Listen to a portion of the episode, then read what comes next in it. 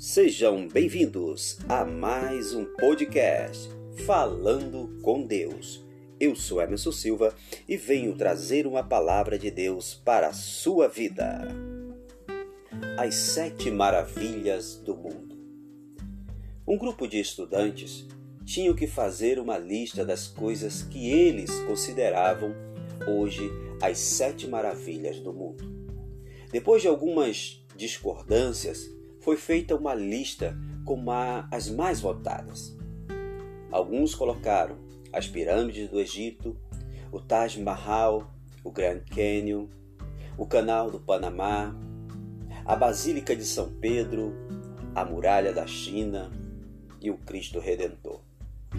Enquanto os votos eram recolhidos, a professora notou que uma aluna não tinha entregue o seu papel ainda.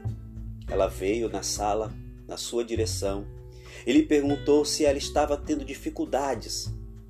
Ela respondeu: É, um pouco, respondeu a menina. Eu não consegui me decidir porque são tantas maravilhas. Então a professora disse-lhe: Leia sua lista para nós. Vamos ver se podemos ajudá-la. A menina hesitou um pouco e leu. Eu acho que as sete maravilhas do mundo são ver, ouvir, tocar, saborear, sentir, rir e amar. E houve um silêncio profundo na sala de aula. Criou Deus o universo e viu que era bom.